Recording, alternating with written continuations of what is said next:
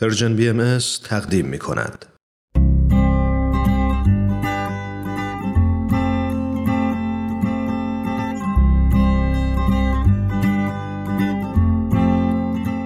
پاراگراف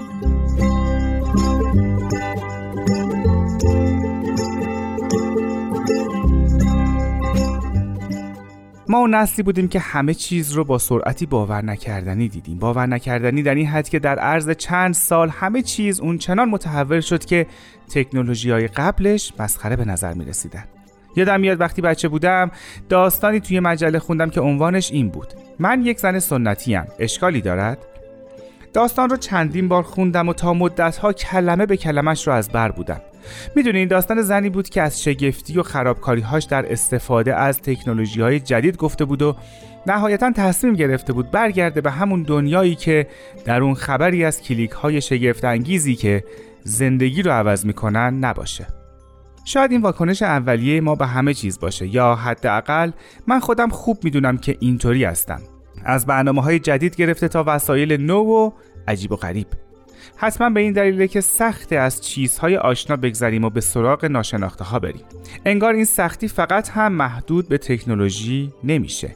مسیرهای جدید پیاده روی، امتحان کردن یک مزه جدید در رستوران، چسبیدن به همون فیلم و سریال هایی که هزار بار دیدیم و کتاب هایی که هزار بار خوندیم. اما از حق نگذریم. همین تکنولوژی بود که باعث شد ترسمون بریزه.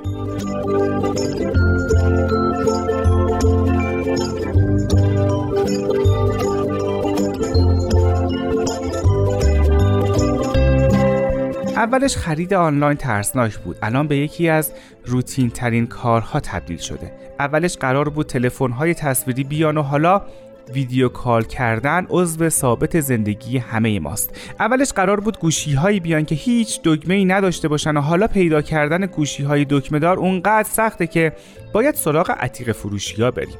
خلاصه همه چیز عوض شده. از حق نگذریم. اگر همین تکنولوژی نبود این روزها رو چطور می‌خواستیم دوون بیاریم؟ می‌دونم هنوز هم جایی در دنیا هست که مردم برای یک گوشی تلفن مجبورن در به در بشن و اگه لپتاپی خراب شه باید فاتحش رو خوند. اما همین که مردم دنیا به این سرعت تونستن خودشون رو با شرایط وفق بدن جای تحسین داره. همه کارها به دورکاری تبدیل شدن و همه مدرسه ها و دانشگاه ها به کلاس آنلاین. اصلا همین که برای پرداخت قبض مجبور نیستیم ساعت ها تو صف وایسیم خودش خیلیه. حالا فقط یه چیز مونده که باید حواسمون رو بهش جمع کنیم.